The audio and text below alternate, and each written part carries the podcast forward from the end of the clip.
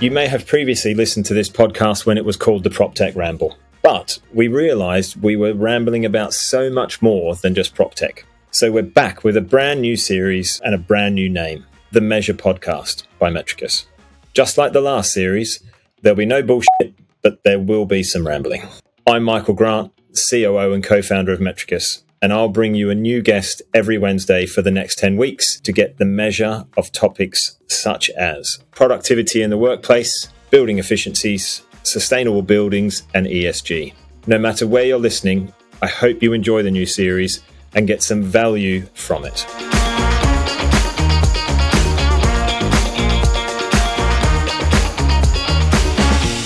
Hello, everyone. Welcome to another edition of The Measure. Today, I have with me Omar Ramirez, who is the co founder of The Collective. Omar, thanks very much for coming on board, mate, and, and having a chat. No, thanks very much for having me. So, rather than me do it very badly, Omar, can you just please introduce yourself, The Collective, and talk about your experience prior to The Collective? Because that's really important for people to understand. Yeah, so my name is Omar Ramirez. I'm the co founder of Collective. And collective, we describe it as working at the intersection of work and place. Um, you know, collective was kind of born out of my co-founder Kayla and my frustration from when our we were younger in our careers. You know, we found that over time it was very hard to find information about how to, you know, create a great workplace, how to learn how to be a workplace professional, and really just how pretty much anything about workplace was very hard to find. In, in the on the internet, you run into a lot of information that's either based on SEO or algorithms. And it's not necessarily best in class research or best in class information. It's just what rises to the top of the SEO funnel. And we wanted to help solve that problem. And so we started with this thesis of we want to bring better information and curate better information for workplace professionals. And the second part of this is helping uh, workplace professionals kind of level up and reskill in this new uh, era of working that we're in right now and like all this change that has happened. And then the third part is obviously bringing you know solutions or better solutions to those workplace professionals and bringing those solutions providers and workplace professionals closer together, because we think that by you know helping workplace professionals become better and helping them vocalize their use cases, they can actually help make products better over time as well. And those solutions providers are having a very hard time finding those people right now. And there's a lot of great new solutions out there that are just being built every day, and new and current solutions are getting better every day. So we want to help bridge that gap and help make the world of workplace just better overall. Thank you. I think everyone should get what that is now. That's a good thing. And I think you're right. I mean, the the, the internet and when Google, when it first happened, was all about good information. Now, as you say, it's all about paid ads and rankings, right? It doesn't matter if you're great. Yeah. If you've paid enough money, you can be at the top. So it's not always the top search that you should click on. And we did, like, you know, we surveyed a lot of workplace leaders in the beginning when we were starting to gestate this idea. And we found that 97% of the people who replied to our surveys were getting all of their future of work information from LinkedIn, which had us a little bit concerned because that's not necessarily the best source of all of your information. It's a source of some information. That's good. It's help, good for discovery. But we want people to go deeper. Yeah, that, that, yeah, you don't want LinkedIn for everything. So, uh, especially not strategy. no, hopefully not. So we are today covering off productivity. Given your role at the collective, and you know Miro and Atlassian and Stripe and Dropbox and Netflix and Google and all the other places you've been. Part one is what do we mean by productivity in the workplace? And and you said recently on, uh, in a LinkedIn post that we need to radically reimagine how we think about productivity in the workplace. Can you tell us a little bit more about that and what, what you mean by that to the people listening? Yeah, I think, you know, when we talk about productivity in the workplace, we still talk about productivity as though there's only one measure for productivity or there's only one type of working. You know, Cal Newport on the HBS podcast recently, and he's the author of Deep Work, and he himself is a, you know, engineer. And what he was talking about was this idea that productivity for engineering can be pretty easy to quantify because if you're using an agile methodology, people are pulling down tasks, they're completing them, and like you can measure that productivity based on that. Similarly, uh, I was at a conference earlier this week, and one of the leaders there was saying, "Yeah, it's very easy for us to measure the effectiveness of our workplace and our productivity because we're a consulting organization. We measure, you know, based on billable hours, rates, like, like you know, customer satisfaction. Those are our metrics. Okay, great. They have their own measure of productivity, but every company really needs to have its own measures in place for how they measure productivity. And I think we think of when we talk about productivity as an aggregate, we talk about it as though it's a monolith or it's a monotype, and there's there's not really one type of productivity. And I think that's important for people to understand. It's different by industry, it's different by segment, it's different by team uh, within your organization as well as you become an enterprise level organization. Following on from that, we, we have to we have to reimagine the workplace, but what has come about during COVID and post COVID is, is burnout. So so video burnout, no, not moving at home burnout. You know, it's it's important consideration to take in as a business. You know, what what have you seen in your career? What what would you recommend to people? Yeah, I think there's a few factors in place here. And that one, I think we're more cognizant of ourselves than we ever were before. When the kind of, you know, the train stopped to a grinding halt in 2020 because of the lockdowns, I think we all had this moment to reevaluate and realize and realize like, you know, how tired we might have been and just to kind of stop and evaluate what we wanted to let back into our lives. And I talk about this a lot with my friends is like, what are we letting back into our lives post pandemic? And yes, people are more burnt out now than ever. I think, and like, you know, the Future Forum's recent uh, polling actually shows this from their winter 2022 survey is that levels of self reported, of course, levels of burnout are higher than they've ever been during the course of the pandemic. So I think it's 42% of people were reporting a burnout. Wow. And I, I think the reason for this is actually because what we've done is, you know, we went into this survival mode of hybrid working or remote work during the you know, first phase of the pandemic. And we've had these, you know, issuances of Omicron or Delta and Omicron variants that kind of kept pushing us back into this, you know, survival hybrid mode. And uh, because of this, we have just taken the ways of working that worked in an office and translated them to a remote version which is not a good way of remote working. And so, you know, I sat down with an architect friend a few weeks ago, and I guess it's a few months ago now. And you know, she was like, "Yeah, well, we can't get any work done during the day because there's all these meetings scheduled because everyone's just you know collaborating all the time on Zoom meetings." And I was like, "Well, when are you getting work done?" She's like, "Well, we're getting work done at night." I'm like, "Well, why don't you just eliminate some of those meetings?" And like, it, it re- really what it said to me was that they had just not considered their ways of working and you know sat down as a team and said how do we want to reorganize ourselves in order to be the most effective we can be in this new paradigm that we're working in because they've decided to work hybrid and but they haven't adjusted any of their ways of working so yes you can make this decision to work in a new way but if you don't adjust your ways of working it's going to lead to burnout and i think that is a lot of what we are seeing is that people are um, people understand burnout better than they ever have before and they understand what it looks like because there's better education about it, I think. So awareness is part of this. But the other part is we haven't adjusted a lot of our ways of working, which is leading to burnout for people. We weren't meant as humans to sit on Zoom for four to five hours a day, or six hours a day, or seven hours a day.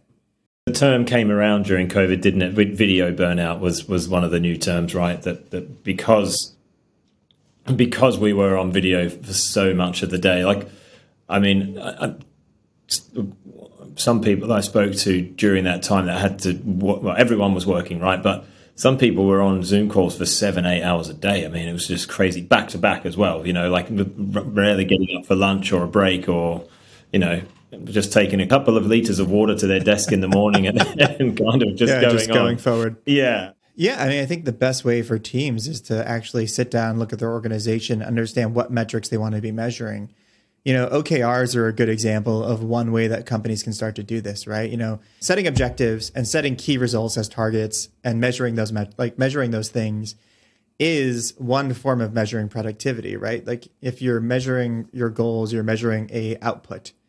And I think that's one of the reasons why OKRs came into such popularity, you know, partially because of Google and the companies that, you know, gestated out from them. But I think one of the reasons they became so popular is because it is so hard to measure productivity for knowledge workers who aren't things like engineers, et cetera. So I think the best way to measure productivity, whether in office or remote, is actually based on outcomes as opposed to output, right? So are we accomplishing our goals? How are we like actually moving towards those things? And is it moving the thing forward? Um, and we we at least the teams that we've talked to over the past few years, it's actually very hard for workplace teams because we are so sentiment and engagement driven organization a lot of the time. You know, we want people to be productive, we want people to feel good, we want people to be healthy. And a lot of those things, it's it's becomes more difficult to apply metrics to them, but you can you can do it. It just takes more work. And what we talk to a lot about, uh, what we talk with teams a lot about in our consultancy on the other side of my life is actually understanding how to set those KPIs and you know describe the ROI of what workplace is and to start to measure it in a quantifiable way. Because and the Leesman Index does a very good job of this as well, like measuring the effectiveness of a, of a physical workplace at least. Um, but I think that if for companies individually, they need to start understanding what their metrics are. And I think the consultancy setting, you know, their metric, whether it's a good metric or not, based on you know number of number of billable hours, et cetera, is good, right? You know, it's like okay, yeah, you have a lot of clients, you're getting a lot of billable hours, so therefore you are, in the eyes of that consultancy, productive. And they have other scores tied to it as well, which is good. We moved over to OKRs just over a year ago now, and and the same thing. We have different people. We have software developers who, as you say, they've got their tasks in GitHub and GitLab, but that's easy, right? That, you, you, you've got to build the front end, you've got to build a new UX UI, but some of the stuff that we do around the marketing piece, that that's there's a lot of research work that goes into that, and that is much harder. And again, operations, people are working on multiple projects. Some are moving forward, some are on hold, some are this, but the OKRs for us has has been a good change because, as you just rightly said, everyone in the company th- needs to think about them a little bit more. But you can measure, you can really measure everything if you want. It just takes more time, and you've just got to look at things a slightly different way. Yeah, and I think I think you touched on something interesting there, in that like yeah, it, it takes effort, and all of these things require considered effort. And I think um, people are surprised when you see very progressive organizations like Google and Amazon, you know, calling people back to the office.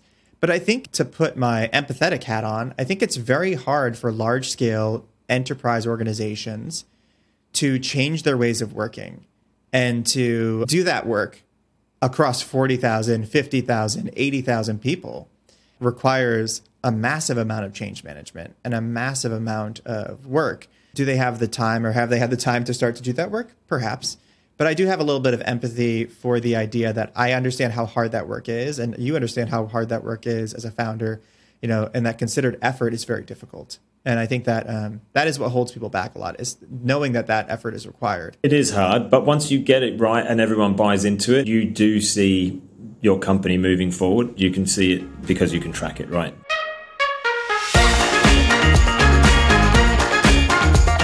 Part two is uh, exploring what makes a great place to work. So, again, given your career, what would you consider the top three factors in general when it comes to making a great place to work? Yeah, I think if you can make it a seamless experience, if you can make it a frictionless experience, and I'll keep using the word experience because it's what I believe in, but like frictionless, seamless, and a truly enabled experience, then I think that you have hit the marks of what makes a workplace effective, right? So, enablement, I mean, you're giving people the tools and resources they need to actually get their job done once they get there. You know, reducing friction, we don't want to have people, and we talk about this a lot in physical space design, right? Is like the idea of you want people to not hit these bumps in the road where oh, this my badge doesn't work. This thing doesn't work. It causes friction in your day that then takes a mental toll on you that makes you frustrated and less likely to return the next time to that same experience, right? If you keep having frustrations with the this, this a coffee shop you go to, you're less likely to visit that coffee shop. Similarly, we're competing for a percentage of time now with our employees, and we want to make that a frictionless experience. And you know, seamless. I think your technology and the implement and the things that you're using, the tools that you're using, should just work. You know, if an employee's work from home setup is more functional than their office setup, 100% of the time they're going to choose the work from home setup. yeah. And you know, the, the latest Leesman index shows that people's work from home setups have become more effective over time than their workplaces are. And they actually rate their work from home setups uh, more highly than their office setups as like as a, at an aggregate level as well, people have started to improve their work from home setups more. And I think a lot of offices and a lot of workplace people have not upgraded the offices or updated the offices in three years. And that's a concern because it's slowly falling behind the home setup. Yeah. And a lot of people did because you know, it went from two months to three months to five months to nine months. People wanted to be as comfortable as possible, right? So people did upgrade. They if company didn't supply a big screen, they went and bought a big screen. If they didn't have a good chair, they went and bought a good chair. And if you've spent all of that money, like you said, and I can be super comfortable at home, I've got two screens, I'm really productive, you know, and, and I've got my mouse, I've got everything I need. I'm good because if, like you say, if you go to the office and it's crap, then it's like, guys, you're gonna have to do more to get me back here, right? So I, have, I, have to say though, a lot, a lot where we are in London Bridge around here, a lot of companies did do fit outs during COVID. So I'm hoping they're all much better now, but quite a lot did. But I, I know a lot of people still didn't, right? So it's that is that is that is the battle on people's hands. Is is home is better and more productive than the office? That that's that's one of the biggest challenge I think over the next couple of years. Really, for I know lots of big companies want people back for all the reasons you said and more, but it's hard. If, if if working from home is better and more comfortable and you're more productive and it just feels better and you're more relaxed that's that's a big challenge. Yeah uh, but i think it's a i think it's a worthwhile challenge for the companies who really do believe in physical presence and really do believe in that kind of camaraderie. And i think that we should be excited about that challenge as workplace professionals in that you know our jobs were kind of a little bit rote and people were doing this thing which i hated which was like copying what Google did, but not copying the science behind it. They'd be like, oh, well, Google did this, so we're just going to do that too. But they only copied at a visual level. they didn't actually understand the deep science that was behind a lot of that decision making. And that always uh, upset me. For example, if, you, if people don't understand what this is, you know, if you look at the way that Google decided how to have espresso machines in their office, you know, they did the math of how long an engineer would have to go out to get a cup of coffee in the city they were located in and the math of how much that engineer cost in hours. And then they put a whiteboard next to the coffee area. So when people were crossing or crisscrossing, okay, engineer gets a cup of coffee. We may have spent $10,000 on an espresso machine, but that engineer is worth X hundreds of dollars an hour. And now they bump into another engineer at that whiteboard, and suddenly you have a collaboration moment. And these people are working together and discussing different ideas. And that kind of collaboration um, is uh, really invaluable for companies like that. And those were the kind of considered things I think it, you know we're now challenged to consider how can we make our you know employees effective and design great experiences both for working from home, for co-working spaces, for flexible spaces, and for for dedicated workspaces and for offsite spaces. And I think that's just so much more fun and so much more interesting. I think it's actually like a really great time to be in workplace yes, there's crazy things going on. Yes, they're resource constrained. Yes, the the financial dynamics of the economy are whiffy, depending where you're at in the world, especially.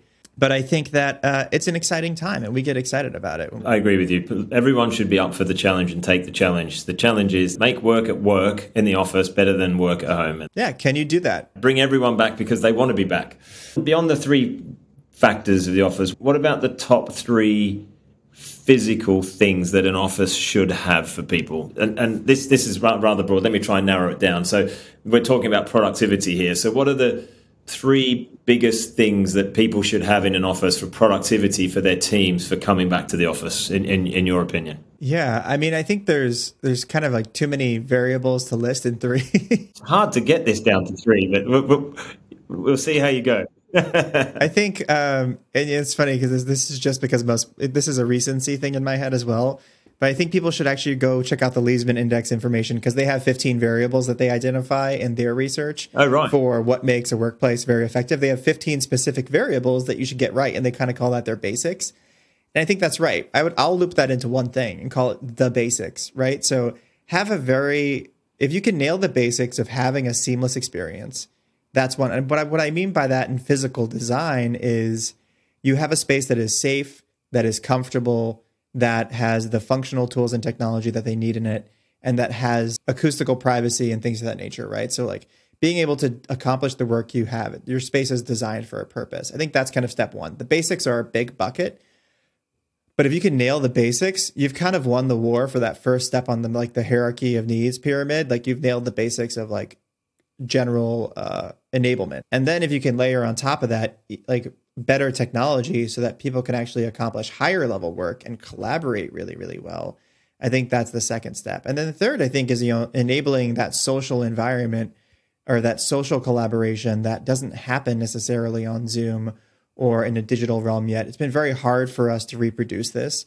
You know, Dropbox is, we wrote in our newsletter um, bookmarks this week about, you know, Dropbox's first virtual life and virtual first survey.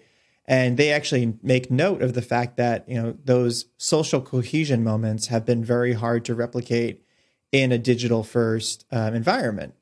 And, you know, if a company can also like on the physical side, enable those social interactions and those cohesion moments in a physical space by having great collaboration spaces and you know designing their office in a way that brings people together um, instead of just doing heads down individual work because you can obviously do that at home now. I think that those three things can obviously like help us to drive create a place that is actually like a very functional very welcoming and socially cohesive environment. And though that it's interesting because like the, the, the design topic is so complex because there's like 15 variables for each of those that go into it um, that all play a role. And it, it, the design considered design is one of those things where it's about the shape of objects it's about the feel of the objects it's about the textures and you know this it's it's um it is it all has to be considered and that's when you walk into a space that is truly designed well it is um you you just it just feels different and I always say this to people when I talk to them about design, though, is like, I think we get caught up with this idea of efficiency in workplace and within corporate real estate, especially. But I think that there is nothing effective, or there's nothing efficient, I should say. There's nothing efficient about your favorite coffee shop. But your favorite coffee shop is a great place to go to. It's warm, it's welcoming, the environment's great. You probably can get some heads down work done there because there's just the right amount of noise. But from a design standpoint, there's a lot of superfluous space. Not everything necessarily like is like efficient as we would describe it in corporate real estate terms. So I think that's important to consider as well. Is um, designing a space for quote unquote efficiency does not necessarily mean the most productive or the most enabled space. Yeah, I, I, would agree with that. And, and there's two offices that I love to go to. One is uh, Accenture's office in One Manhattan West. The, every floor is different, and they've they they've got the basics right amongst everything else. And the other one is a is a customer of ours called Aldar in Abu Dhabi. They've just built a new office for their for their team. They had a smaller office inside the shopping mall itself. Now they've built an office attached to the mall, but completely separate building. And when you walk into that space, it's very neutral colors, but it's very the, the the look and feel of that space because the, the desert isn't too far away. They've kind of brought that into the office, but the way you feel when you walk in is instantly relaxed. There's this, you know, there's a the, the feel of it is the feel of it is very good, and that, that's how I grade an office. Right, is if you walk in and you're instantly feeling relaxed, then there's a big tick in the box straight away.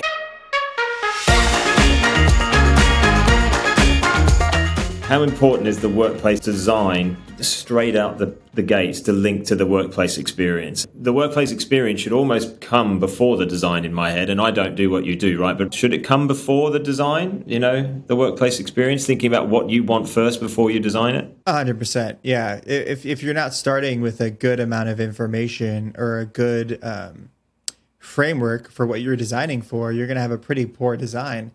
And I think that's one of the reasons why a lot of that copy and pa- copy and pasting, it's like the easy button of copy and pasting someone else's model. Like, oh, they have this cool thing, it must be great. But the best offices and the best workplaces and the best venues have always had a considered design to them. Ilse Crawford, who's obviously like a dame of inter- interior design, she's amazing.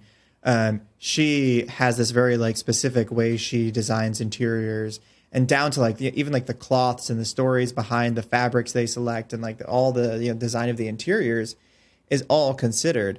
But I think in the same way, she considers the the people who are going to live in that place or the people who are going to reside in that place or the people who are going to use that space. That's what designers' jobs are. Like interior designers and architects, their job is to consider the person who they're designing that location for. Uh, you know, and I think what a lot of offices and workplaces were doing is essentially copying someone else's house and you wouldn't want to live in somebody else's house. That's a very uncomfortable thing. It's not made for your family. It was made for their family. It's designed for their needs. And I think that when you when companies were copying and pasting their design, that's what they were doing. We talk about workplace experience, I should say, as workplace experience is the combination of workplace and employee experience. And those two things when they're together, and then you start to develop that first, you develop that very strong cultural model first and then you take that and you translate that cultural model into a physical environment that's a very strong thing. And that actually reinforces that same culture and enables the culture in a way that I think a lot of companies have missed the mark on in the past. Um, but some companies have done it very, very well. And you see them, you know, the decision making process also translate into the physical space. Yeah. And, and do you think that's because historically it was we need a new office. We've taken this out. We've taken the lease, and we need to move in by this date because we're paying for it. Do you think there's all there's previously been a rush, and now the challenge you talked about earlier, the challenge I think is to take a little bit more time to get it right, rather than just say, "Let we've got to be in by this date because we need to get bums on seats." You know, is that that's that's probably what we need to do more of now, right? Is take more considered time before we make any decisions and and gather a lot more data points maybe. Yeah i think it's a little bit of that um, it's a little counterintuitive. It's kind of like the idea of slowing down to speed up. Yeah. Right? You slow down so you can go faster later but it's pay, you know, if you slow down and take the time to make the effort you're going to wind up with a more effective workplace. If you go fast and you're like oh well we have to have butts and seats at this point you should be saying like I think we can last another month or two. Like you don't really actually have to have butts in seats. Like let's make it a great experience. Let's communicate that to our employees why we're taking the little bit of extra time because we want to make it a great place and we want to make it really effective. And I think there's an opportunity to do that now more so than ever before. Um, but yeah, I, I think that that is part of it. You know, we were kind of pressured by this idea we have to have butts in seats. The office has to be open because people need to be effective. But I think a lot of that was because we didn't have the tools and people weren't used to, people weren't trained to work remotely. So like, yeah, if your lease lapses for like two months and you suddenly like have a gap between your leases and then you have to move in two months later, but you create a more effective design that's going to make your employees, you know, 5% more effective over the course of that lease. I think that's a smart choice. And I think that taking time and doing that considered effort is something we always, you know, hammer on about with people is just do the thing that takes a little bit more time because it's going to make you more effective on the long run. My second boss, when I was apprentice electrician many, many moons ago, he would say, Mick, measure twice, cut once. Exactly. and that's, you know, it's idea, you know, young apprentices tend to, in every, every format, tend to rush ahead. Um, and I think that's, uh, it's a common mistake, right? You're rushing, you're trying to move fast but in, in fact, by moving slow, you are being fast.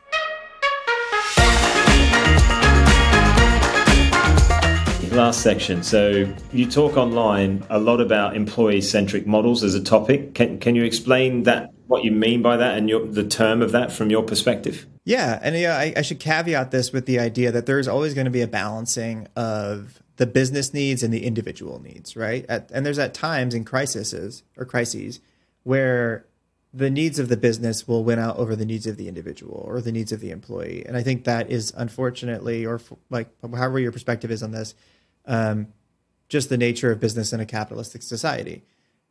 For us, when we talk about employee centric uh, organizations, what we're talking about is the idea that you're putting the employee experience at the center because they are your greatest assets. You know, bar the lease that you are, you know, spending millions of dollars on or the physical spaces and the benefits, employees are your largest cost, but they're also the thing that produces, you know, the revenue for your company, right? Your employees are producing this revenue by making your product better, by you know making sales, by you know, like finding new customers, producing whatever you're producing as a company.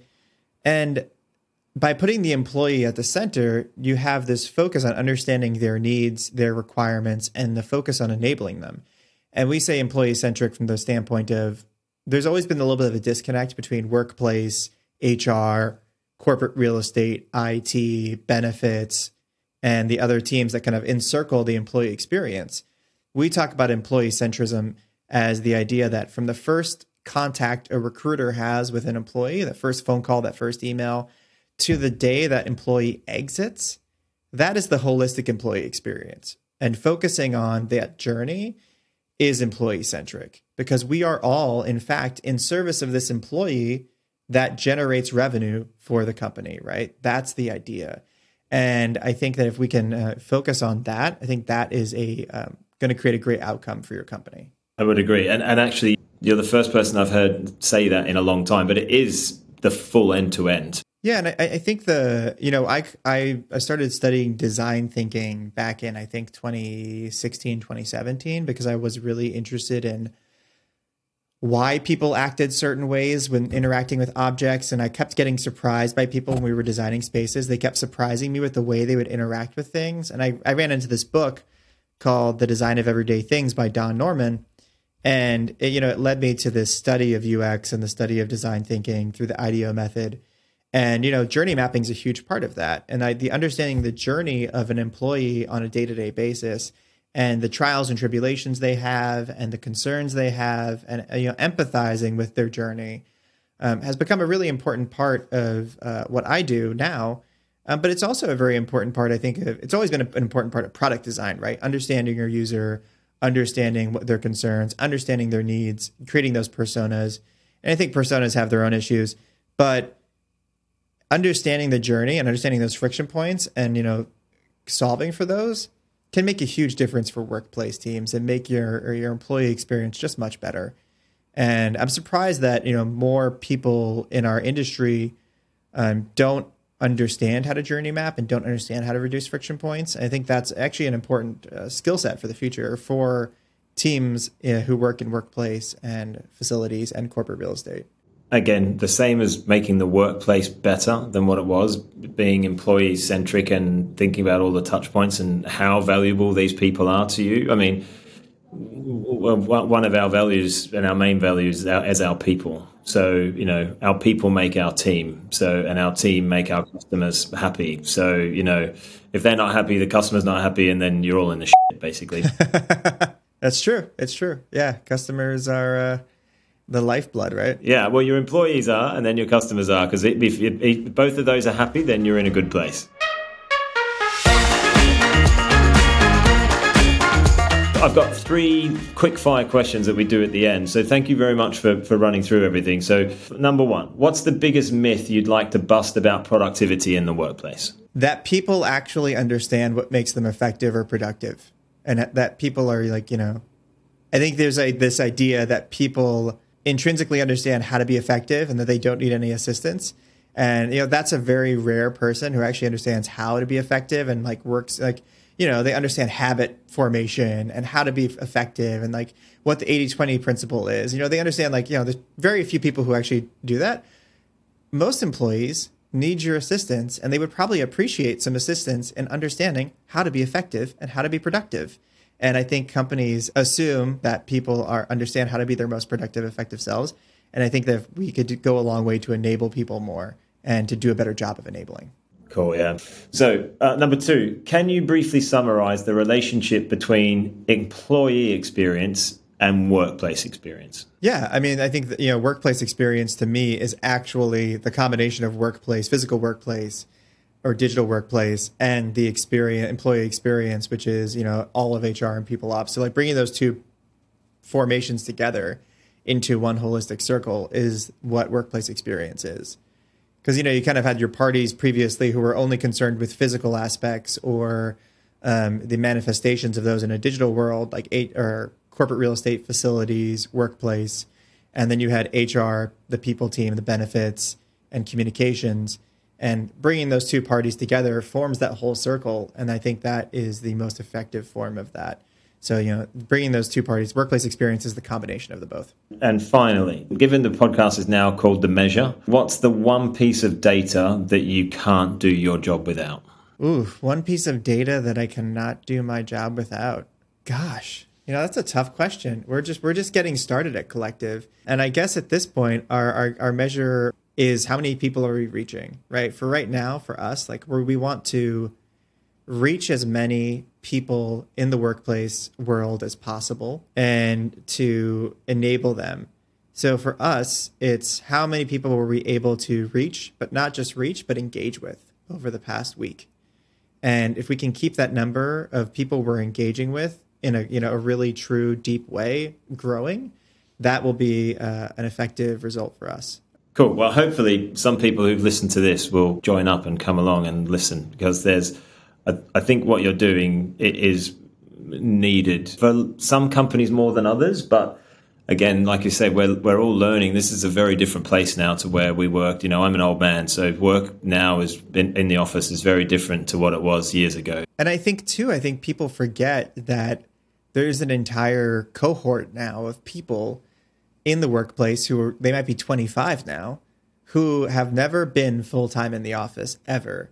So when people talk about this idea of like, oh, the workplace was amazing, this is what it was like, those people have no clue. They have no context about that. yeah. And so I think it's important to put on the empathy hat and understand these people graduated during a pandemic and they were immediately working remotely from home and having to find a job during a recession and like, you know, I think it's an important contextual switch and understanding like, you know, hey, can we show these people a great experience and show them why coming together in person can be uh, a great part of a holistic workplace experience. I tell you what, that's a great way to sign off, Omar. Thank you. That's and I couldn't agree more. There is it's very different to has ever been before. So, Omar, thank you very much for your time, mate. It was lovely to speak to you, and uh, I'm sure we'll catch up again soon. No, same. Thank you so much. Cheers, mate. Have a good day.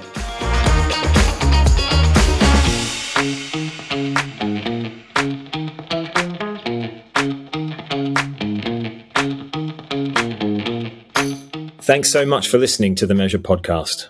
Before you go, we can see a lot of people are listening and enjoying the podcast, but aren't leaving us a review. So if you've enjoyed this episode or any of the other episodes, please head to Apple Podcasts and leave us a five star review if you'd be so kind. Please also leave us some comments. It helps us provide great guests and have great chats. No bullshit, no small talk, but valuable information to help people in their roles.